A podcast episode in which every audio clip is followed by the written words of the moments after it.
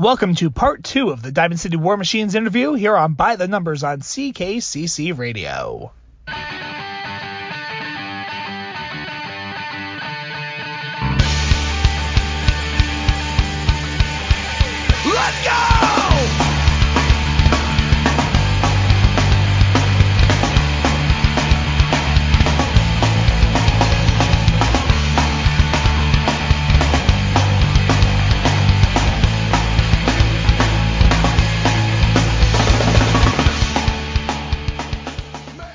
Manager, I'm back with the Diamond City War Machines, and Eric, after a long hiatus, is back in the ring. We are at the New Era Wrestling Federation, aka NOOF, Nope. and we have a couple back to we have a back to back match here again. Uh, from July 13th, 2013, we are at this carnival in Schuylkill Haven, Pennsylvania. First, Eric wrestles Sean Silence in 689 in the book.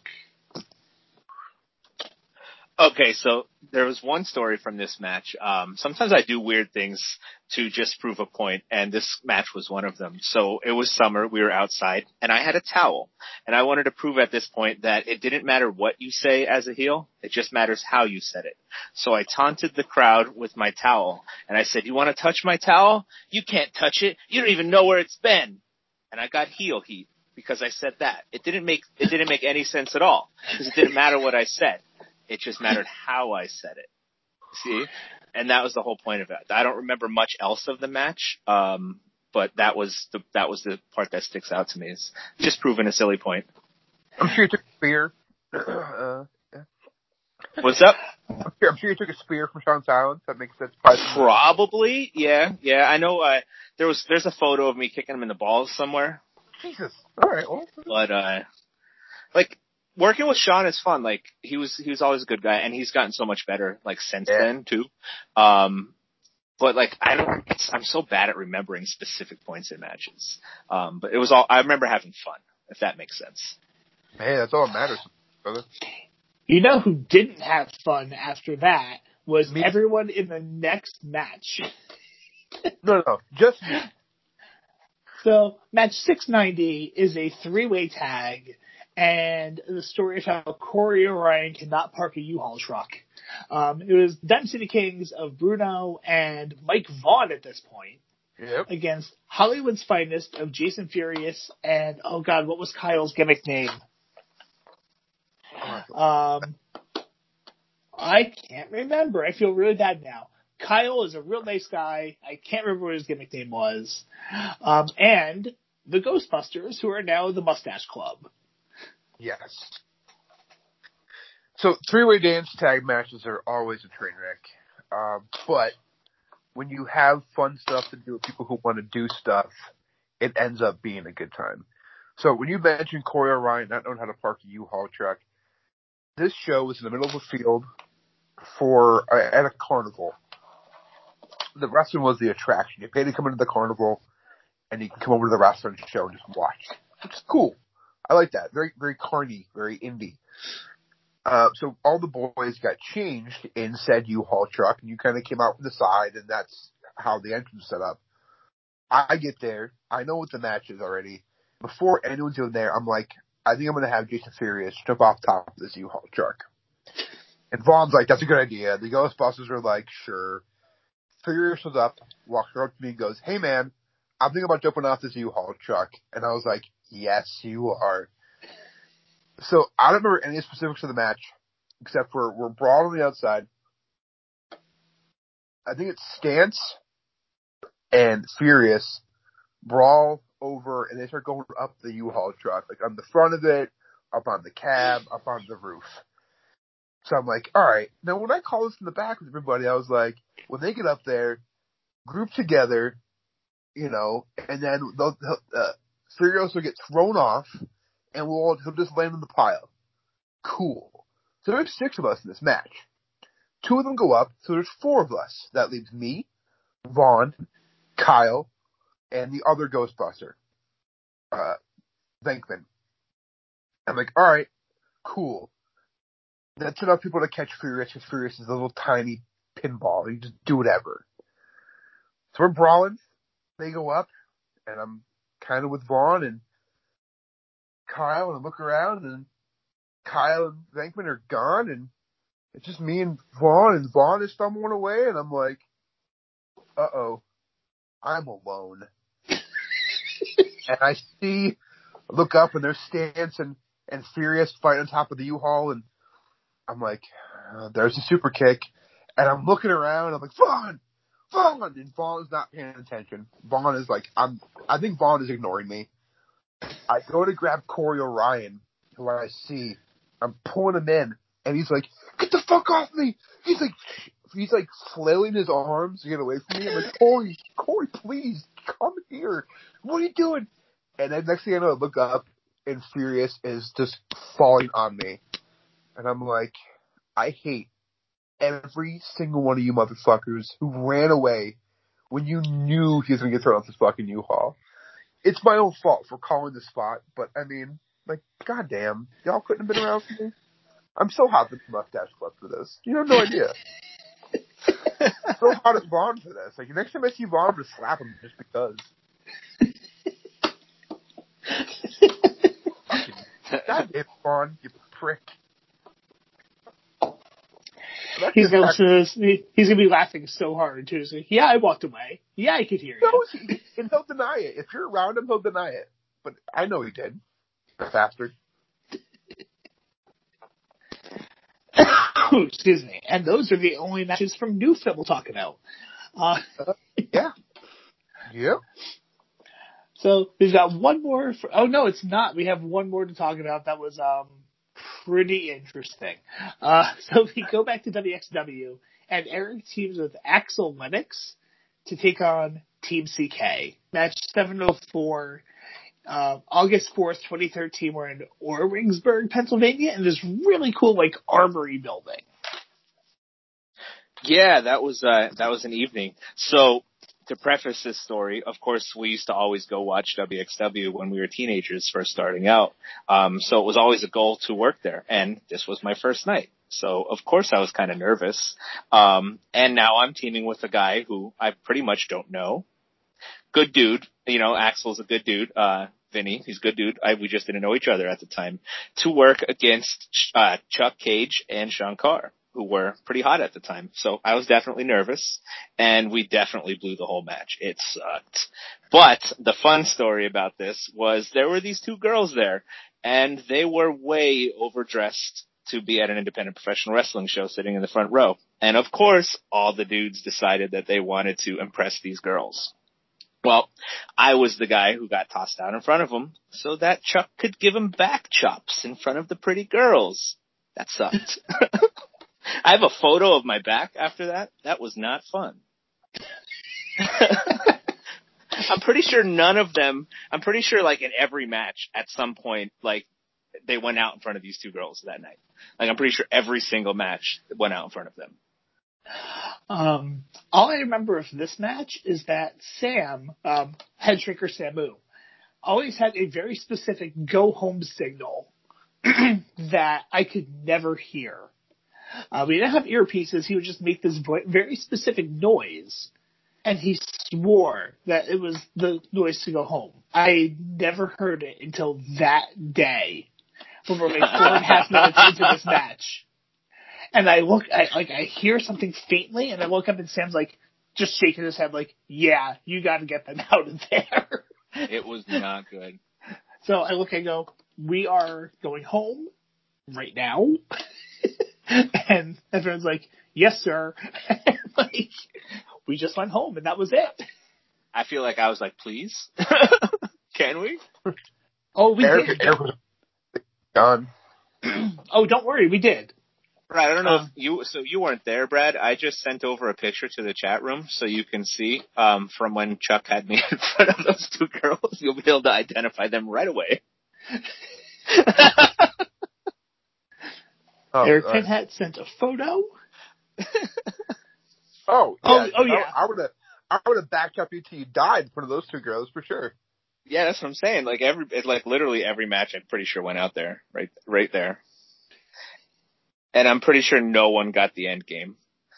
Oh, I can guarantee it. Good lord.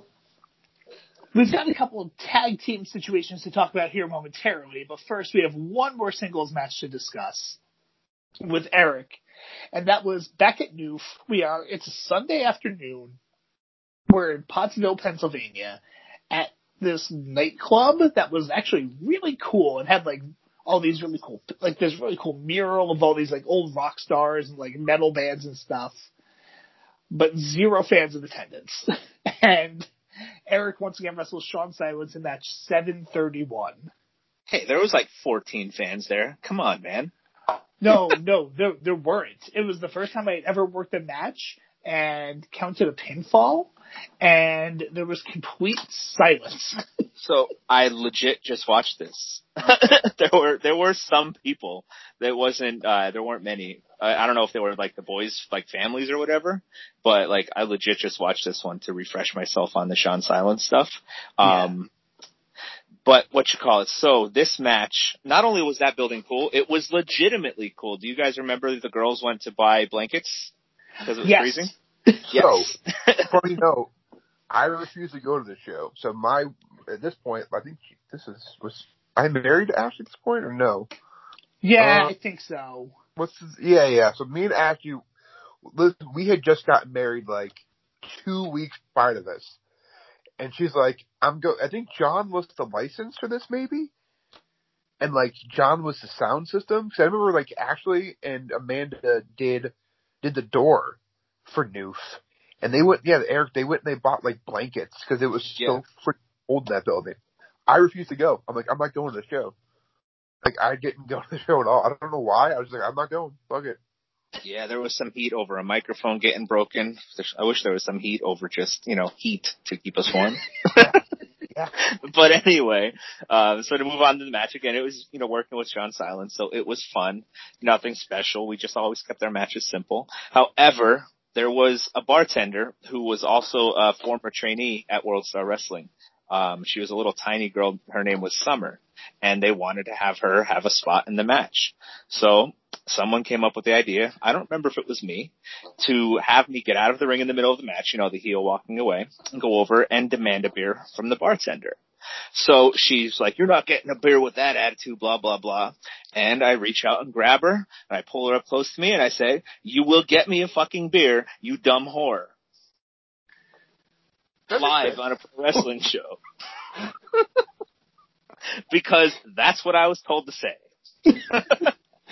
Let me tell you, having known Eric at that point for 15 years, um, how uncomfortable that really was for so many reasons.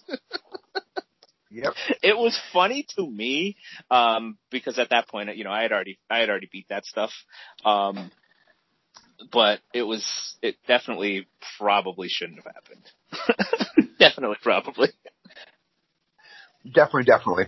but she did get her she did get her come up and uh, so you know as i have her by the hair i think i grabbed her by uh sean silence comes up and hits me from behind knocks me off the bar and then picks me up and he let her slap me so she at least got her revenge She got her, she got her back, that was brother. that was the sp- that was the spot they wanted. They wanted her to have a spot because she was training to be a wrestler, and she just so happened to be the bartender at this place. It was Uh. really weird. Um, Yeah. and very uncomfortable. that was also holy shit! I just remembered something. Do you remember um, when I bought that Jenga game from Mike Johnson, and Yeah. it was missing the block? That was the venue. That was the venue where the video was filmed, where I was bitching at him because he knew that that box was missing a block before he packed it up and sold it to me. Because you have to put the Jenga tower together, so you know one is missing when you fucking put it away. The prick. I'm still hot about that.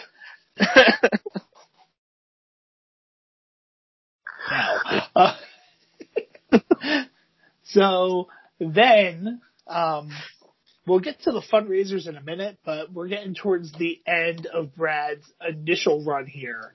Uh, and it's a feud with the Floyd family. We have matches 717 teaming with either Turner or Vaughn. I don't have it written down against uh, Clay Drasher and Alex Shepard. Uh, we have and then we have uh, the final match uh, for Brad in this run, which is, excuse me, I have it written down Dick CK, Yep. being Dick Justice, Mike Vaughn, and Brad against Clay, Brute Van Slyke, and Stigma. I thought it was an eight man. No, you're right. It was a six man. Let's. Yeah, yeah. I think Turner couldn't make that match. Said Which is why Di- which is why Dick was in it. Yeah. So the DCK Clay and Shepard match was me and Turner. I know this because we win the match. Did we win the match? I forget who we won or not, but I remember like the post match gimmick was Joe T, my old tag partner, Joe, Joe Joey Davino, came out of the crowd, got in the ring. No, we lost, so they he came and saved us, and then immediately laid out Turner being like, how can you still, how can you still trust this guy and everything we've been through with him? Because back in the day, that was the big feud was like Hardcore Mafia versus Matt Turner. That's how the Hardcore Mafia was born was by beating up Matt Turner. That's a different story for a different time. But uh, and then I was like, hey man, no, he's cool, we're good now, yada yada yada. And then Joe laid me out, and then he left. Like Tom Floyd paid Joe off, and they all left together.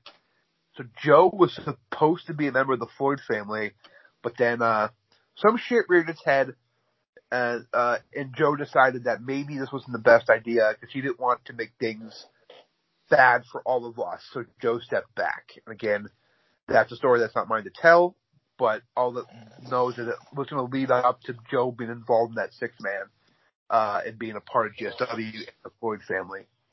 But uh, yeah, the six man. Uh, by this time, it is what 2014. I am not in the greatest health.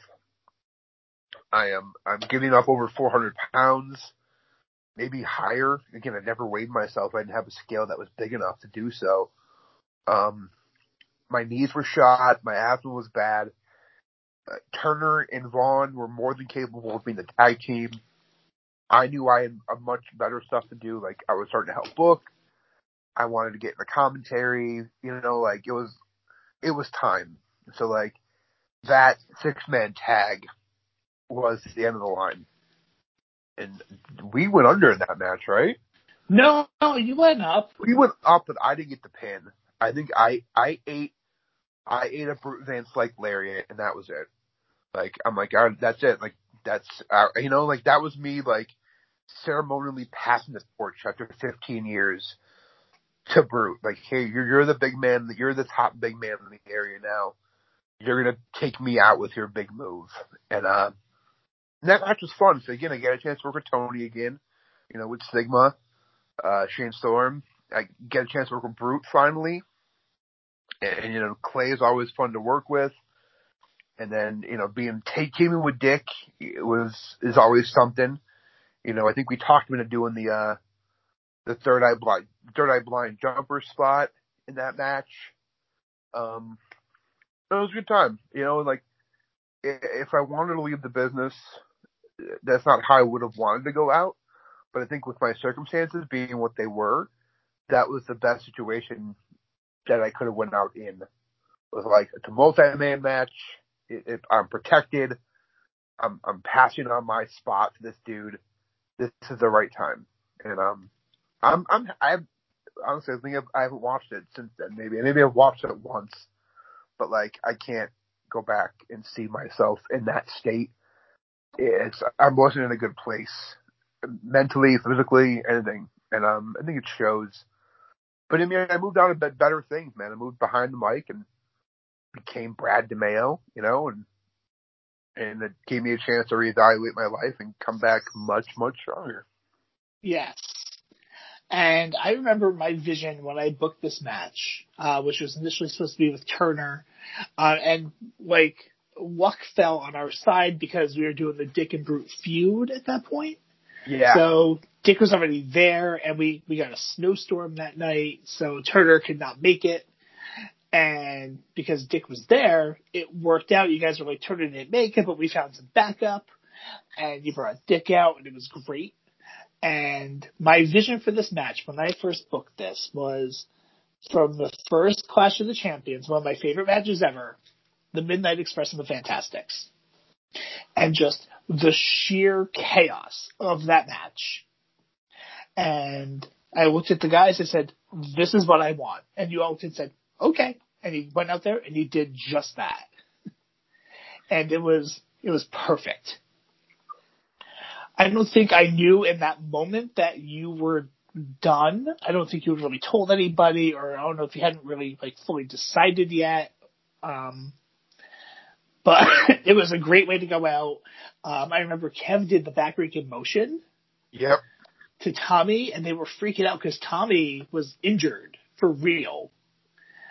And everyone's like, "Oh God, don't actually hit him." I'm like, "He's giving him a back rake. He's going to be fine." Always just lay in the corner and, and take the fucking back rake. Yeah. And it was it was a, a great night. Um and I have not watched the match since. But I can understand why you would not because you're in such a different place now. Yeah, I, I can't. No way. And um we'll get back to you here in a little bit because Eric has to tie up some loose ends as well in a tag team called the Fundraisers. And this is something that like this started as a joke. We were driving to WXW and there AJ Evers is like, I want to start a tag team and I want to be called the Fundraisers. We're here to raise fun. and I was like, sure. And we were trying to think of a way when we moved GSW to Pennsylvania of how to bring Eric back into the fold. I was like, well, Eric, I've got this tag team with AJ and at first Eric and I could tell Eric very begrudgingly took this on. um, Yeah, because I didn't really know AJ. You know what I mean? It was it was definitely weird at first. yeah. Um, and but- it was honestly too like um like as much as I love AJ, we're just from two different generations, so we had a lot of fun with the fundraisers, but we definitely bickered a bunch too because we're just two different from two different generations. We did things two different ways, you know. Yeah. But ultimately, you guys did find your stride, and it worked out really well. Uh, there was a feud with Team CK, uh, where uh, matches 714 and 724, when we first moved up to Pennsylvania in the Music Youth Center, uh, you guys took on CK, both times losing tag title matches. Um, went again after the tag titles. This this lasted a while. Um, May 17th, 2014, match 768 against Turner and Vaughn, right after they had won the tag belts from Team CK.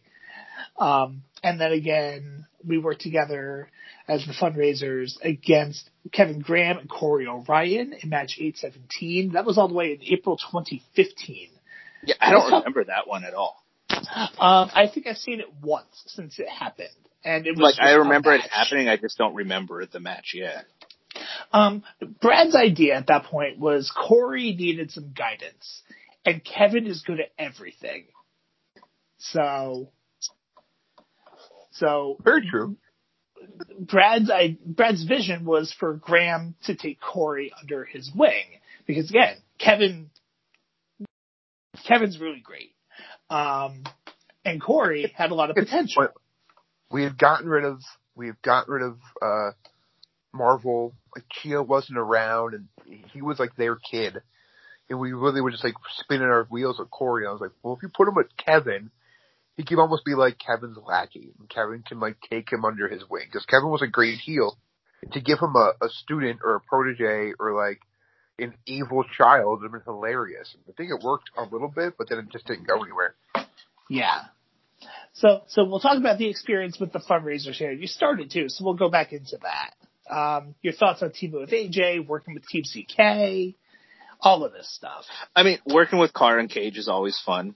Um, I, I, that was when I was working an ankle injury, so I, I remember wrestling in my boot and having them rip the boot off, the, um, the actual like medical boot that came all the way up to my knee. so that was fun. And some of the boys actually thought I was legit hurt from the cell. Um, so that was, that was, that was interesting. And I like doing that. I like fooling the boys and full grown adults that know pro wrestling is fake. I like fooling them to think that I'm actually injured from a wrestling match. It's fun. um, so that that was fun. Uh, we won the belts. Uh, that was, I was actually really bummed because I wanted to work Bobby G, and he couldn't make it because he has, you know, some one of his friends had passed away, um, so he didn't come. So I was kind of bummed that I never got that match with Bobby, and then he, you know, he never wrestled again. But he had more important things to take care of. Um, so that's you know that that's kind of just happened there. Um, and then we did the split after we dropped. How did we drop the belts? We dropped them in a gauntlet, right? Yeah, and like early in the gauntlet too. Yeah. Um, so at that point, I remember cause I I knew I was on my way out. Like no one, I know no one believes me that I really was gonna quit wrestling at that point. But honest to goodness, I thought I was. Even in that match, when I handed Jeff the ref the belts, I said, "This is the last time I'm ever gonna do this, Jeff." And I handed him the belt. He didn't know what I was talking about. You know what I mean? Um, Yeah. But at that at that point in time, I had already known in my mind. Um, so we did the, you know, we dropped the belts and then we did the, uh, the Camp Evers stuff where I was trying to replace AJ, you know, um, that was just to make myself look like crap until what, that was when we reunited, right? Eventually. Yeah. Wait, hold on. I'm, I'm going backwards here. Did I skip over the retirement? No, the retirement comes later. Okay. So you gotta remind me here. See, that's what I'm, like, I can't really remember the timeline. Um, so we dropped the belts and then AJ went on to do his own thing, right? And that's where I was teaming with random partners every month. Yeah. And Yeah. you did some, you did Summer Camp Evers. Yeah, that was just to um, make me look like a fool. You know what I mean? Yeah. Yeah, so that was to make me look like I couldn't survive without AJ, and then we reunited. Who did we? I can't remember who we reunited against. Why did we reunite? I can't remember. I can't remember. What was the reason for it? We didn't win the belts again. I, I honestly, I think he just like came to his senses and that was it. Wow, I don't remember. I don't remember anything from that second run at all. I can't think of anything from it. Um, then my I remember doing the summer camp Evers, and then the next thing I remember working with AJ was the retirement match. I don't remember. And that's fine. The one thing I remember from the Summer Camp Evers was that's how we turned Stigma back into Shane Storm. And I will let um, Shane Storm tell the story in two weeks when he's on about what he actually wrote on his piece of paper during the Summer Camp Evers like talent contest. That was when um one Jeremy sang karaoke to like some country like Dolly Parton song or something. like Yeah, there was some weird stuff going on. yeah. But- Uh, Corey wasn't Corey one of my partners too in that. I think so. I think Eddie Machete was one. Like, What the, what the hell was the reason for me and AJ to get back together? I think he got kicked out of the Floyd family, and that's eventually what led to. I don't know. It's so long ago, and I didn't. I don't like. I don't have notes on that stuff. I didn't ref like Yeah. weird. I didn't Brad, ref- where's Brad? Brad. I, He's I on thought- mute. I, I thought I wasn't muted. My bad. Uh, this makes you look like a terrible booker, and I am so bad. Um, I have notepads somewhere that I'd have to go find that have all this stuff written down. I don't remember anything at this point. Again, this is why I wrote everything down because my memory is just terrible from concussions, like we've talked about in this this podcast.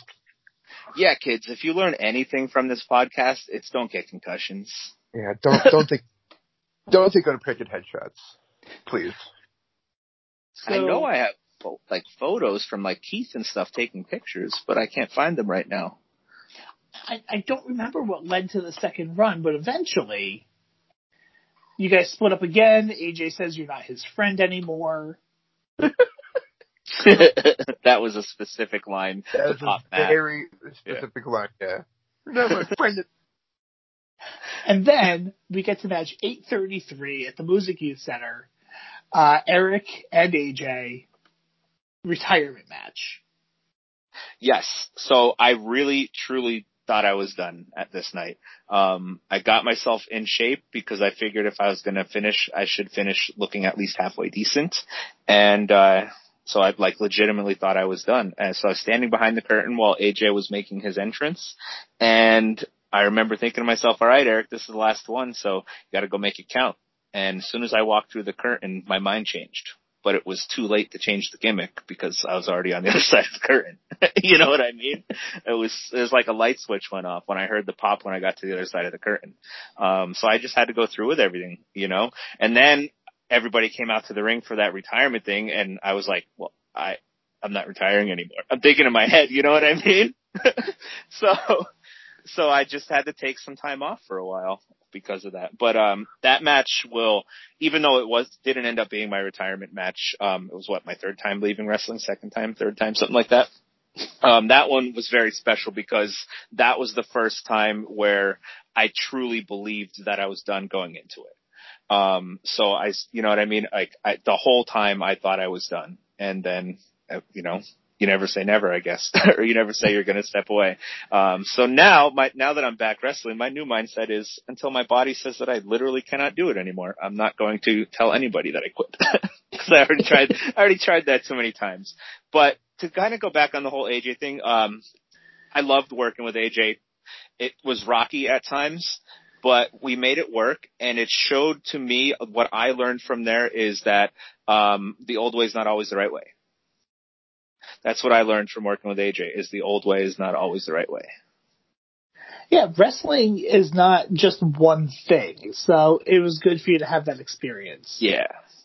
Um, for me, this match meant a lot because you wanted me to be such a big part of it. Yes, you're right. Because um I wanted to do the back rake gimmick. Yes, you would you did do the back rake gimmick. And we told the story of me wanting to end the match and you not letting me. Yeah. And, and like, at first I was like, I don't know if people, thinking to myself, I don't know if people are going to bite on this. And then people are absolutely biting on it, like, no, Matt, don't stop the match, like yelling at me. And I legit hurt my leg on the spot where I was supposed to sell hurt my leg. like I legit hurt it. Um, but that that was the reason why I booked that spot that way was because I knew that I had done that spot on a chair before and hurt my leg. Um, so I had come up with that spot just in case I hurt my leg, so that I had a reason for it. You know what I mean? I had come. That's why that that spot was that way. And I remember counting that final pinfall and hesitating before three, but still, of course, going through with it because I had to. And it was a very emotional thing. Yeah, it was uh like well, you guys at that point, I think I, I think some people maybe were like, okay, maybe he's going to quit, but I I don't think anybody really believed that I was going to. I honestly, I don't think any of you guys actually believed that I was going to stay away from wrestling forever. um, at this point, but uh. And he didn't because in May of, tw- I'm sorry, April of 2019, at, at Backbreakers Entertainment, um, there was a match, and um, it was a tag team contest. On one side of the ring was uh, Coach Cal and Carver Cross, and on the other side of the ring were me and Eric in my only official match ever. Yes. And that's another one, dude, that was only supposed to be a one-time thing. Um, I knew you had always wanted to have a match because I had tried to train you a few times over the years, years ago. So, uh, one day I was walking down the street and the idea popped into my head. And when I texted you, I didn't expect you to say yes, but you did. So I was like, all right, I guess I'm having a wrestling match. Notice I said a wrestling match. Brad, I'll let you jump in here.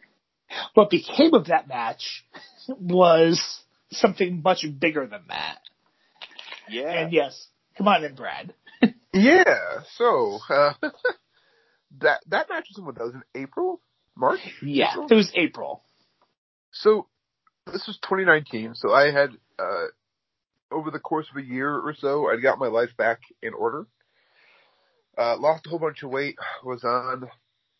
I just had my weight loss surgery in January of that year, so I was back training, doing everything I needed. I think I talked to Glory, and then I'd come back at some point, and, and your match is going to happen. And I was like, let's just let's lump this all together. Like, let's make my first match back a tag match. You know, it just makes more sense. Because if I'm not ready, at least I'll look protected in the match. If I've got a bunch of people in there with me.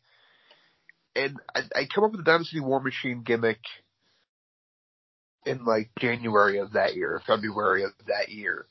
And then it just evolved into being like, well, I mean, there can be more than one War Machine who's from Wilkes-Barre, so this kind of makes sense. and um, I pitched it to to you guys first to see how everyone liked it, you know, and it was just a matter of like, if they say no, then that's fine. If Eric's like, I just want one with Matt, and I'm gonna go back behind the camera, that's cool, and I'll make something else work. But I wanted to pitch it to you guys first. Cause I don't know if it went to Glory, with the Glory would have been like, yes, yes, yes, yes, yes, and it would- would have been like, kind of felt forced on everybody, and that's not what I wanted to do. So I remember I came to you guys, and I came to, to Image, because I know he was a part of the match at some point too. And I was like, what do you think this, how do you think this is going to work? And I remember, Eric, I remember you kind of a little, be a little bit reluctant at first about the whole idea. I didn't know if I wanted to wrestle again. I didn't know how my body was would. like, you're, like, I know you want to do this full time, but I don't know if I can. And I was like, well, I mean, that's up to you. You know, that we, I let you think about it. I didn't, you know, I didn't like come and just full board as he, you know, like, hey, let's do this. It was just a matter of like, what do you want to do? Yeah. And finally, you're like, you know what? Let's let's have fun. If it's the last run, let's have the last run that we're gonna have fun with. And that's what it came down to. You know, like like you just said, you're not gonna ever look and be like, well, this is my last match. Or this is the last thing I'm gonna do. It's like when my body tells me I'm done, then I'm done. So that's where I'm at right now myself. Like I wake up every morning and I feel better and better, and I go to the gym every day. And I feel better and better. And until one day when I have a match and I don't feel better anymore, and the injuries are starting to pile up, or I'm just too sore, or there's just I'm not the same person, then it's done. But until then, I'm gonna ride until the fucking wheels fall off. And that was the idea behind what we did after that match. You know, like uh, you guys had that match, and then uh, I don't know if you guys want to talk about the match itself at all. I mean, it was It, it was a pretty standard match. We we filmed some promos ahead of time to show me getting uh, a bit more trained. It, it was all stuff I knew already. yeah, Um, that was so I- funny. I, I can work. I've always been able to work a very basic match, but I kind of I don't want to say fell into refing, but I it's just kind of something that was offered to me one day 17 years ago, and I, I ran with, and I I felt very comfortable with it, and I, I stuck with it. Uh, of course, Eric knew that I wanted to have a match eventually, so we filmed this, these promos of me learning how to wrestle, and they they were funny, and and um, I had been doing stuff with Coach Fit, uh, where they were losing matches and they blamed me for it. So we ran this angle the month before that they beat me up. Eric was taking pictures and came in the ring and made the save, and we set the match for April. And the match was a match. Um, it was pretty basic. We had fun. Um, Ashley and Avery, my wife and daughter, were there front row, and at the end of the day, I was having fun with my friends. Um, Coach Cal, Sean, is a great rival in the ring, but a very good friend of mine outside of the ring. So I was glad I was able to share that moment with him because it was also his first match. Yeah, I was just I was waiting for a break to say that it was also his first match, and the fucker punched me really hard, but I told him to. Um, we had to work with them on that for a while too. Like hit Eric for real. Like he can take it. Like hit him. yeah, because he wa- his worked punches weren't very good, so I was like, "Well, coach, here's what you got to do. You got to hit me for real." but he was afraid to hit me for real because a few years prior, I had almost died because of my head.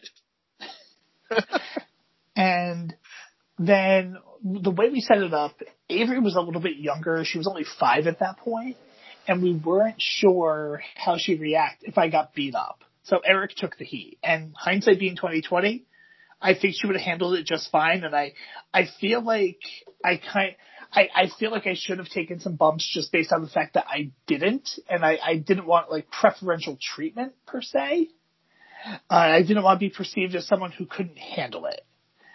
Um, but we worked the match to where Eric took the heat and I got the hot tag, and then Dave um, Carver Cross threw me out of the ring after, which is when Brad made his entrance.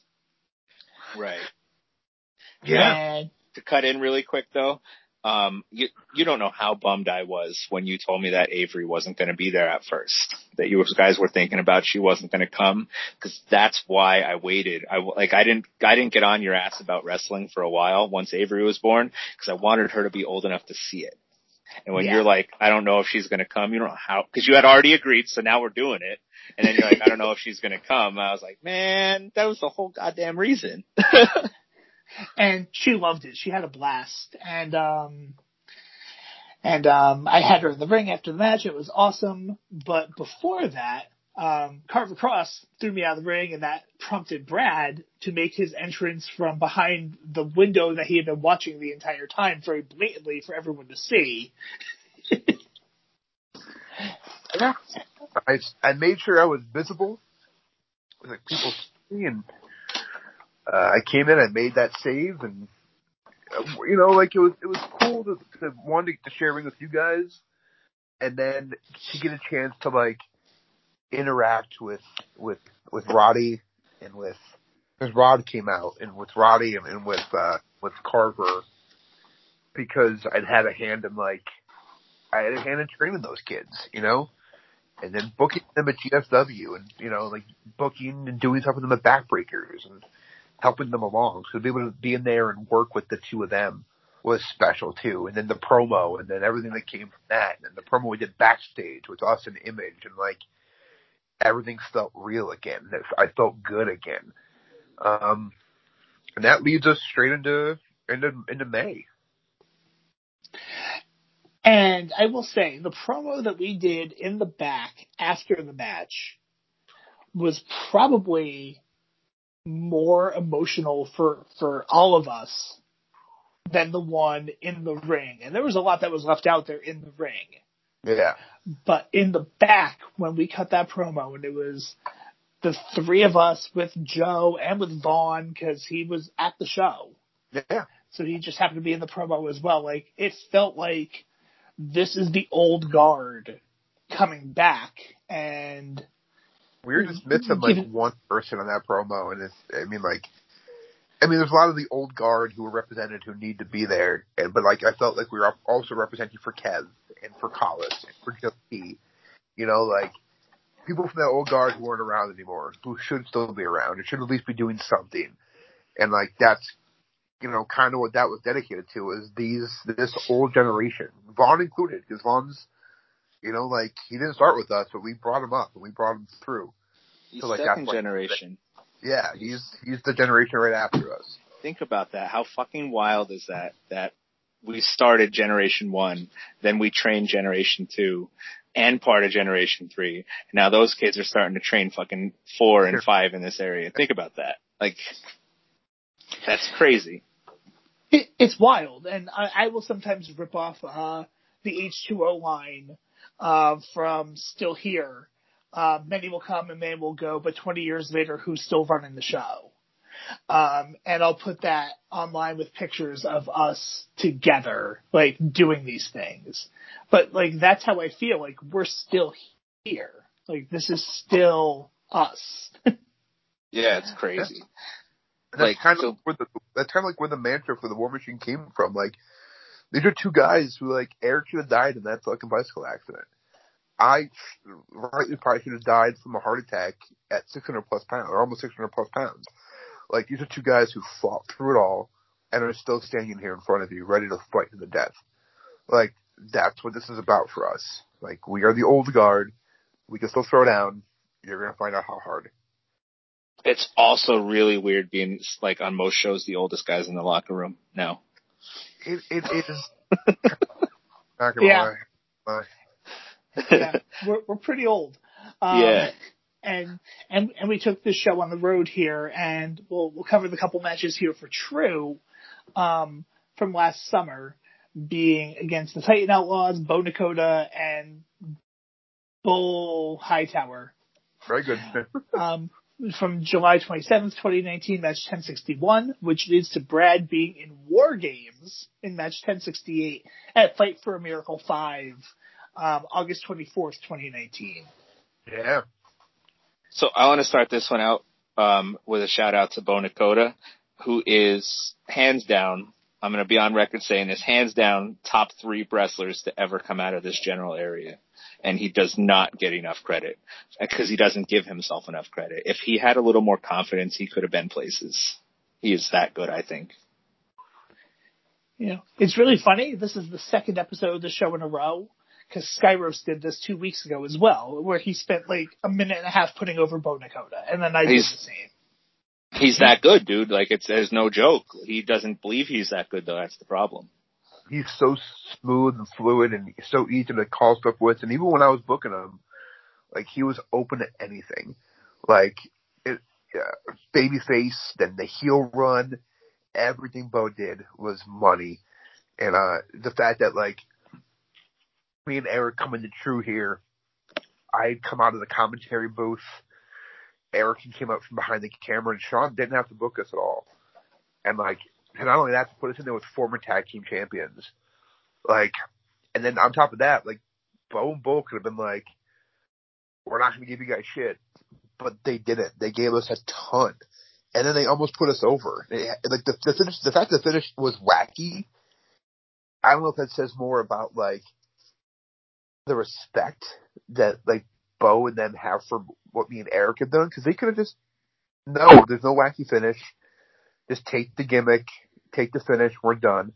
But the that they're like, no, let's just do this thing where Brad gets tobacco spit in his eye, and there's a whole like none of that had to happen, but they did it for us. And that makes me very happy to know that these two guys would do that for us. Yeah, that's actually one thing I wanted to touch on with the um the coach fit matches. Um that's another thing that was wild. Like the posts that those guys made on social media after being in matches with us who we don't matter. Like when the grand when the when the world ends and the fucking wrestling book is written, our names are not going to be in it. But to those for those three to say the things that they said about us, I was I was floored after that. Yeah. Absolutely. Yeah. I know, like, I know we broke, like, that match. Uh, we're going to go back to the match with Bateman Toxic, or I'm sorry, Bateman and, and, uh, not Bateman at all. Uh, my brain just fell apart.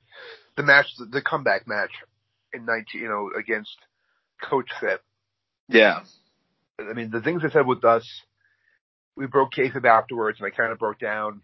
And the fact that like Sean and, and Rod and, and Dave were all like, we were more than happy, and you know, that you chose us to do this with. Like it could have been anyone else that roster. We could have picked blue and gold right off the bat, or we could have picked a team we were more comfortable with. We picked these two kids we had a hand in, and they felt like honored that we would pick them to do this stuff with. Not only that, that we put them over.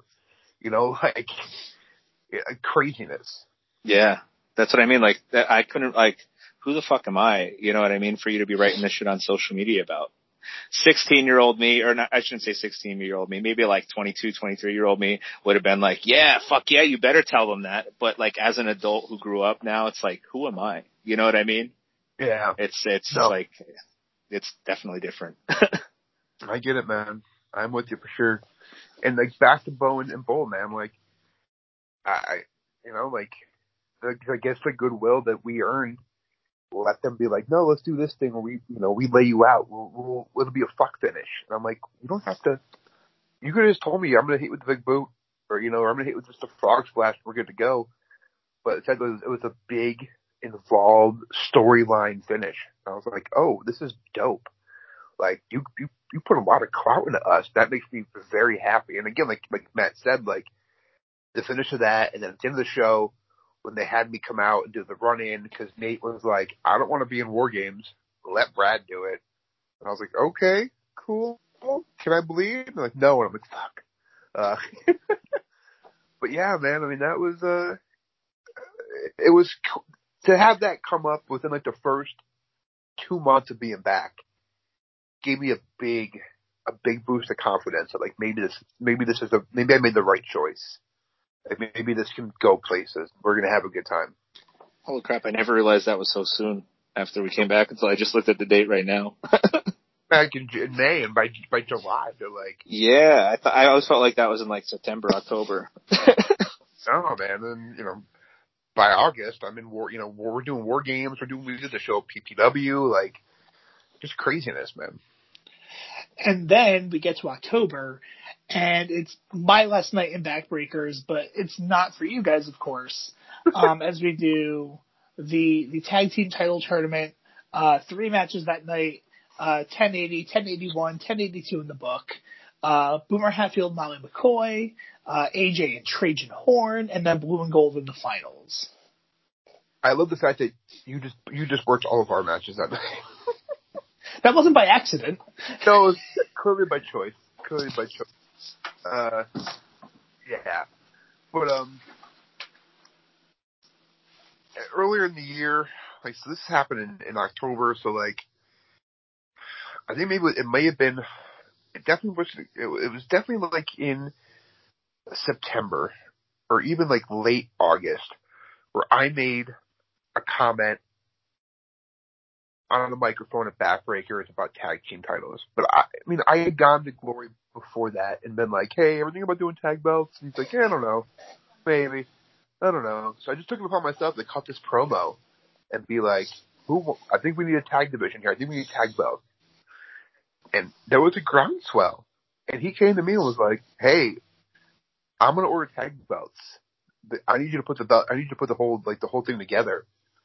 So like, I went back to old booker mode and like booked this whole show, except for like the Gillberg, uh, the Gillberg match in that show. I didn't book that. That was like that was Glory's thing. That's fine. Um, but no, man, like all those eight teams, I went out and did all the fucking groundwork, all the legwork. I called everybody. I booked the whole thing. You know, and, maybe someone, a detractor, some looks at me like, "Well, you booked yourself into the titles, man." I'm like, it's kind of our story to tell. You know, like this is the culmination of a lot of work that we put into I- this. I raised the goddamn money for the belts. You did. You're not wrong. it was it was Eric being like, "I'll take photos, and all the money's gonna go towards the belts." And Glory's like, "Okay, like what the fuck? Sure." Uh, but yeah, I mean, like, such a good. I, I picked a bunch of good talent, and maybe I maybe I cherry picked who I wanted to work because that first match with Molly and Boomer, uh, I love those two kids. Like, I love them a lot. Uh, meeting them through like through True and then at PPW. Uh, those two kids have a bright future, and I really hope 2021 opens up well for them and they can do more stuff because everything I wanted to do was fluid, and it was a chance for me to get back to like doing bassy stuff for Lucha, and even Eric, who's like not used to doing that kind of stuff, was like, "No, I'm gonna take this, let's do this," and like watching these two 20 year vets kind of walk through this match with these kids was so much fun. It was such a good, good time. it's funny because Boomer's close to our age. He is not as young as he lets on. Yeah. he's, like, he's not too much younger than He- Eric. Um, well, it, uh, when you see him without the mask on, he is he looks deceivingly young. And But then he's talking, he's like, I'm 35 or something like that. And You're like, no, you're not. Shut your fucking mouth. Um, I will say Molly takes pride in being in the first women's match that Avery ever saw live. Get out of here. Really? Uh, with her and Adina Steele at Fight for a Miracle. That's so cool. Um, because Avery comes around and Molly's at a lot of shows and Molly really took a liking to Avery, um, cause she's ridiculous. Of course. Yeah. and, um, and, uh, so, so Molly does take a, a lot of pride in that. She was very excited to learn that she was the first, in the first women's match that Avery saw live. That's, uh, that's pretty dope. And, and knowing Molly's story and how she came up out of Chikara and whatnot and like the struggle she came through to, to know that she's doing well and was able to like get all these great matches and do crazy shit like that. it makes me happy. I mean, I didn't have a hand in anything with those kids, but like knowing how good they are they get great match makes me super happy. And then moving on to work with, uh, with, uh, with, with the fuck, as Glory would call them. and we didn't even really do anything in that match except bump, right? uh, yeah, I made a point. Like, listen, I may have lost this weight, but I got to wrestle blue and gold in the final. Like, we have to go against blue and gold in the finals. I can't be this blown up. Like, there's no way I can do three matches. Like the the Molly Boomer match was all lucha, fast moving. I knew the main event was just going to be hard hitting. Let's take a little bit of a break in the in the middle, I think everyone agreed. Like I think Eric, you were like, "Yes, please." like that's not. I'm always on the less is more. I'm always on the less is more. In fact, I, there's one story I wanted to bump back to with uh, with AJ. Um, so while we were teaming, I, he was trying to do all these spots. I said, "Bro, I said I could go out there and throw a punch and get that same pop from all those moves that you just did." He's like, "I don't know about that." So I saved that spot in the back of my head until I wore the ninja costume. And that was the reason that I only took the hoodie off and did one punch. Was to get that pop from one punch all those months later, just to prove that point. Crazy. Eric I mean. I like- forgets. I like. Oh, I forget a lot, but I like to do like I explained earlier with the uh, with the towel. I like to do little silly things like that to prove that you can, if you do it right. You know what I mean? Yeah. But anyway, anyway, back to uh back to where we're at now with the funk. with funk. Yeah, are we that match? is We just me and Trajan brawled outside, and I'm like, Trajan, if no one follows us, I'm happy. He's like, why? And I'm like, I just want to take a walk. So we got outside, and no one came with us, and I was like, okay, good, we can just relax. And we just like took a stroll while you and you and AJ did whatever in the ring. It was we just, we just chilled. We walked over around the building. You just brawled. And then I I took the I took the pile driver, which was uh I think it was scary for Trajan because he's never given one to someone as big as me, and that was the first pile driver I ever took. Um, which was like wasn't as scary as I thought it would be. I watched it afterwards and I kind of went off the side a little bit, but I've seen Tommy Dreamer take less worse or more, you know, like worse bumps than that, so I'm okay with that. And then the finish, I don't even remember what it was. I remember So remember- it was he hooks you with the pile driver, and Yes. I pick AJ up for the drill press, and we turn around, and I think we locked eyes and both did the same thing. I think wasn't that it? Matt? That's fun. I don't remember. I remember the pile driver. I remember thinking Brad was hurt for real. Uh, that caught a lot of heat because that was yeah that was bad. It's one I of those things where it's fun to, to work the boys. I wasn't trying to work anybody. I I could have swore I told Matt I was okay, and then I guess Trajan asked, and Matt said no, he's hurt, and I was like, oh, all right. yeah, because you didn't tell me you were okay, and I was like, uh, um, uh. me. I'm I'm I'm gonna say you. I don't think you iggy me. But Um, anyway, I must not it- it- The, it the rare time where I didn't Iggy. and it didn't help that I got out of the ring and I had them like bring over like an ice pack for my neck, and then like I remember like I can hear Trajan in Gorilla like yelling, and I'm like, we didn't go up the ramp. Me and you, Eric, we went like around the side yeah. where our merch table was. We went back that way, and like I remember like I went that way and like Joe T was there. I think Stacy was there, and I was like, I'm okay. And they're like, okay, good. And Glory like met us at the curtain. And he's like, Are you all right? And I'm like, Yeah, I'm fine. And I can hear just Trajan in the locker room just screaming. And like I went up and I'm like, Hey man, what's up? He's like, Why? Are you hurt? And I was like, No. He's like, Oh, fucking Matt told me you were hurt. And I was like, No, dude, we're cool. I'm all right. And he's like, he gave me the biggest hug and was like, I thought I hurt you. I'm so sorry. I'm like, dude, relax. It's, I'm good. I'm sorry. My bad. And then the blue and gold match, uh, was just like the hardest I've been hit in years because we all knew we had to go above and beyond. And it is like just stiff and just, ugh, just so much going on in that match. Bless Blue bless Turner and, and Heather for being as good as they are to like kind of walk us through like this match. Not walk us through. We we carried the load. The four of us all carried the load together.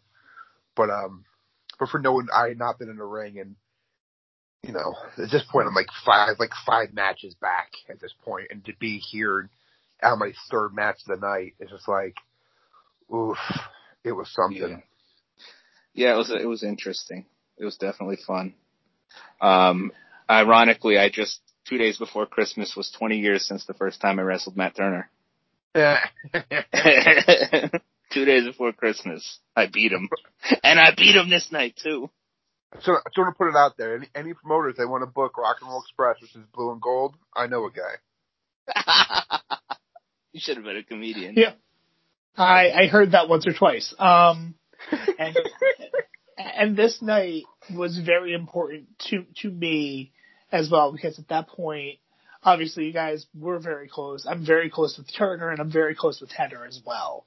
So Yeah. like to be in there with four very good friends of mine and um, to work this entire thing and then for us for for for Turner to call me back in the ring so I can give you guys the belts and for us to have our moment together um, was was a really big deal for me. Yeah. a lot was lifted off my chest personally that day because I didn't know how I was going to be accepted back in as a wrestler after so long. Do you know what I mean? Um, especially, and I also didn't know how my body was going to handle it with my face. Um, and having the screws in there. So that day, having three matches, having the shit kicked out of me, and still being able to stand and be fine, even though, even though I almost broke my wrist in the in the blue and gold match. Um, I, that day I realized I could still be an active wrestler and do it as much as I want. It was also like great being there with like these friends I've had for like a minimum at that point of like 19 years. Like, you know, I've known Heather for 15 years, you know, like, and I've known you guys forever. And then like, you look at ringside, the entire locker room is out there and like, just all of our, to have all of our peers come out there supporting us, like, you don't realize what that does to your confidence and like your psyche. Like in the match, like I wasn't, I knew exactly where we were going. I knew what the road looked like. I knew all the spots. But then like when I'm selling, I look over and Trajan is at ringside, like freaking out for me. And I'm like, what? Where am I? Like, what is this life? And, like Mike Mitchell's pop, bringing the crowd up just, and I'm like, dude, where, what is, what is the deal here? Like, I didn't know, like, it just made me feel accomplished. You know, like, if that was my last match, if that was our last night, I would have been fine. But I knew in my brain, like, I got a lot more left in the tank. But to know that, like, there's people here who I've only known for, like, months. And people like Boomer and Molly and some of the new Backbreakers kids who, like, came out to me afterwards and were like, dude, that was fucking amazing. I'm so happy for you guys. I'm like, alright, what, what? Like, it gave me, it gave me a new sense of, like, accomplishment, but, but, but also like a better drive. Like, well, all right, well, here we are for 20 years. Let's see what the next 15 bring, the next, even the next five bring. You know, that's just where I'm at now. And I will say, with everyone at ringside, I actually, everyone's pounding on the apron and everything. We were able to have full conversations without the crowd Oh. hearing us, and I thought that was awesome. Yes, because Yeah, we- I, I couldn't do anything with my hand. I hurt my hand like three minutes into the match. Yeah. And I still finished. Then we went like 20 total. Yeah. That was, yeah, being, being able to have full on, like, hey, go here. Don't forget we got this spot. Or the whole last thing with Drew with like the, with the, with the submission. And me and him were just talking and like Matt was like right there being like, how are we doing guys? Everyone alright? And I'm like, oh my god, is this over yet? And I, I, I legit- legitimately almost tapped Drew out on like for real because I was so caught up in the moment that I put the anaconda vise on so strong. He's like through like choked breath, like, please let up, Brad, let up. And I'm like, oh shit, I'm killing you. All right, I'm gonna let up. And they say, Matt, Matt, I give up. Matt, please call for the bell. Uh, such a good night. And then we take these two teams, and in our last match together, um, as of right now, uh, on Leap Day, because real life is for March, we had the GSW one night reunion at at the uh, at the True Mill, February 29th, match 11:05. Take those four people plus me and add Clay and Sean in there. Three way dance. Diamond State War Machines, Cash Masters, Blue and Gold match 11:05. Ooh, what a night. Just, uh, man, that was a special night. You know, the first time I got a chance to work in GSW since 2014. So like, you know, I, I know I had been on shows, but I wasn't on shows. It was, uh, it was awesome, you know? Uh, in fact, that we, you know, we knew when we were booking it that we were going to do us in blue and gold because it's just a match to do because they're so easy to work with. But to be like, let's on. And if I remember correctly, we had to like, we like fight to get Sean to do this, right? Um, It wasn't I an think- easy sell. I think he was hesitant at first. And then the next day he's like, man, I really miss this shit. I gotta wrestle. We're taking bookings. He really was. If you guys remember, go back and read his Facebook post from like He March 1st. Oh, huge red. Uh, and yeah, like every, all the all the stuff we have with blue and gold i- is is there, but you add the cash masters into that, and as like the wild cards almost, and that crowd who came out in spades for us, like they came out hard for GSW that night. So being out there, cutting that curtain, you know, was just the easiest thing ever. To do it in front of one of our, what technically is our home crowd, our fans, was just like super, super special. And it really was amazing. Um, and to have these moments, I was talking to Brad the other day. Um, I I really hope things get back up and running, and with, with all the COVID stuff and everything. I have not worked a match since. That was my last match. Um, and if for some reason life never returns to normal and I don't ever get to work again due to circumstances outside my control, it was a good way to go out. That said, I'm not ready to go out, and I hope that I get to work again. you will. Yeah. Um, we'll be but- good. but to be in front of that crowd, uh, doing a fundraiser for Avery and Logan's Cub Scout pack, um, to have our entire family back together, the picture of us in the ring after Eric wins the King of the Valley, of like all the Valley guys together, like it's a it was a great moment, and like just for example, like just pictures that Keith Perks had taken throughout the night of like Eric giving the high fives and, and Avery and my niece Abby, um, Rebecca's daughter being there, like in the high five line with Braylon and Logan and everybody. Next Great. to next to that? that being next to that being the first time that I my nephew got to see me wrestle live, which every time I see him he still says, They're wrestling, am I missing any wrestling? Um so that that's pretty cool. Next to that, when after the rumble was over and I was like with you guys in the corner, uh, my second favorite memory is Avery coming up to give me my hat. She stopped because she came up. She she all like I'm in the middle of all these people. Everyone's freaking out because I just won, and there's a. I look over. There's Avery with my hat. That's my second favorite memory from that night. She's something, I'll tell you, Yeah. that kid. Um, Perks, a great photo.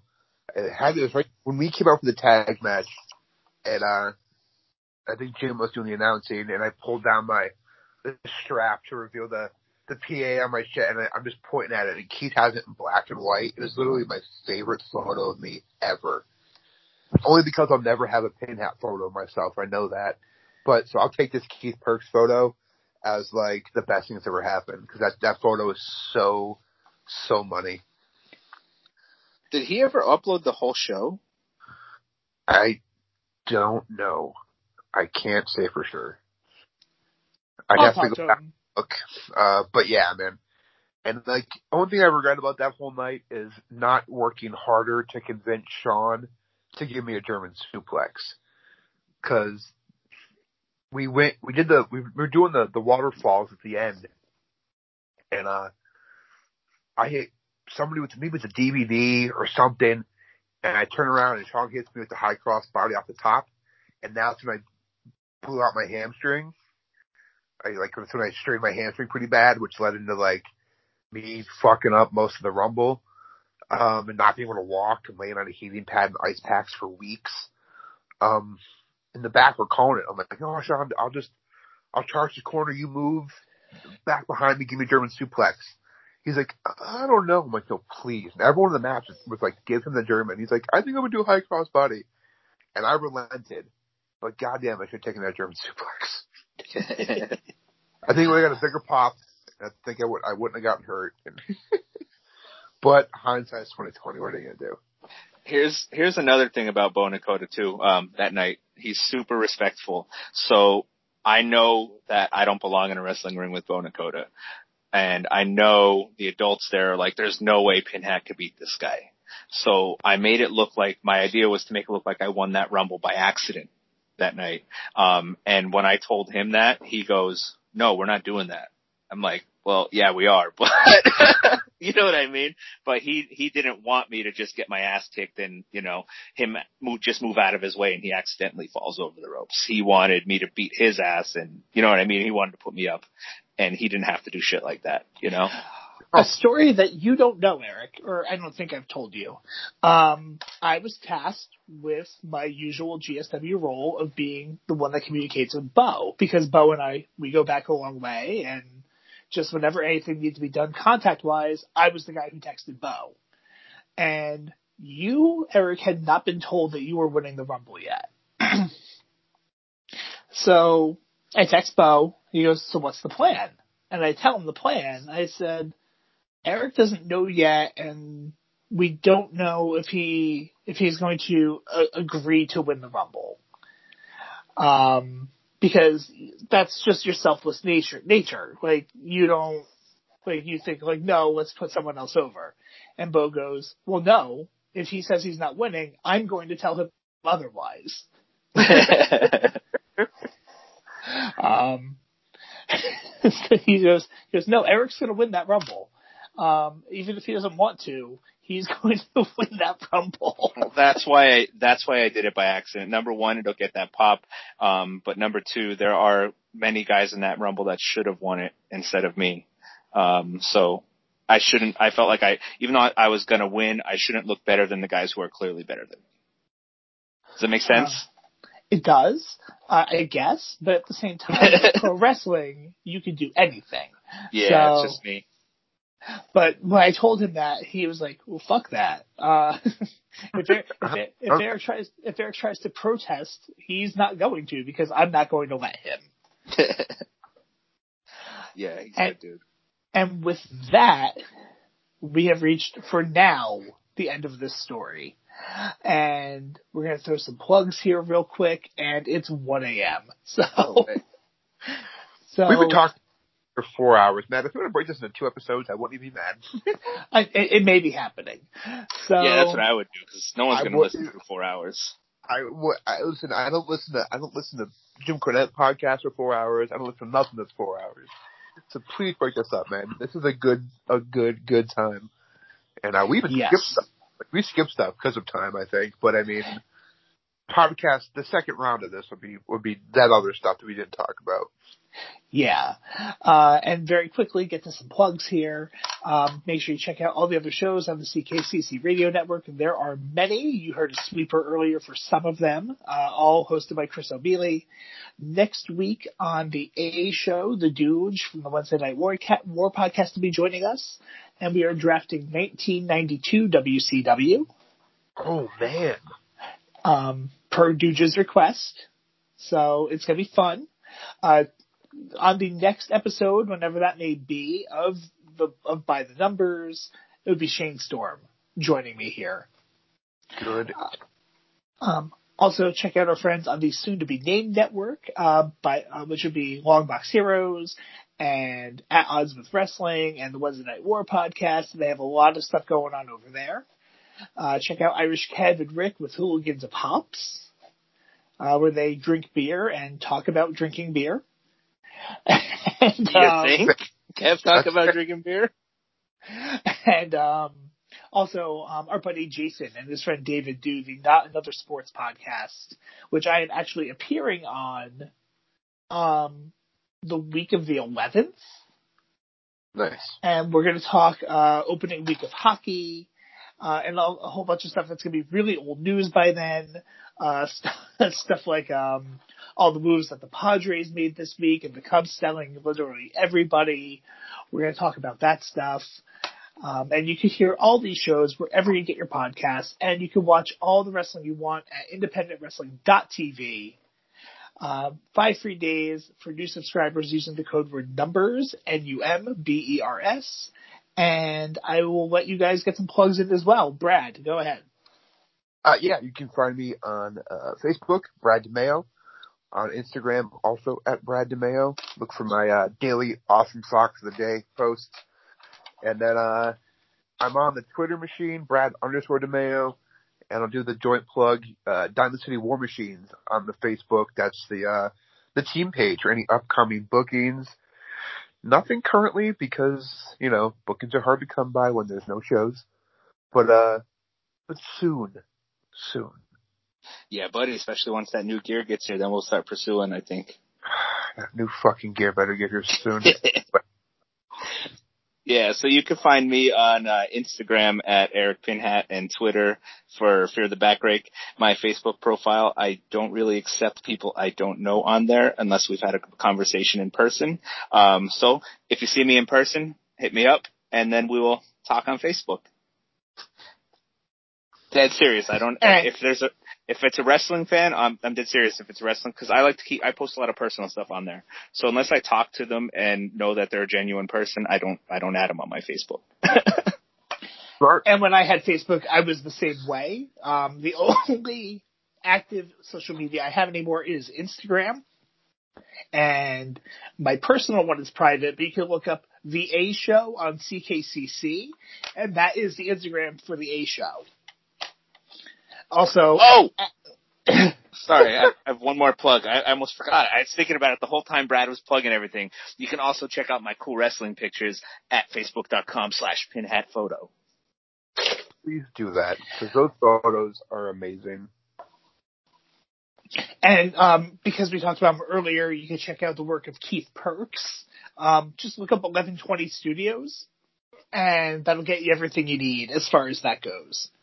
So, two weeks from the second half of this episode, Shane Storm will be joining me here on By the Numbers. And depending on when you are listening to this, um, last week was the Duge, and next week will be Chris O'Mealy drafting 2005 WWF. So, lots of stuff coming up. With that said, you are listening to By the Numbers here on CKCC Radio. My name is Matt. Thank you to the Diamond City War Machines. Thank you for having me, Matt. Thanks, buddy. I'll, we'll talk later. And everyone, uh, thanks for listening. Have a good night. We are the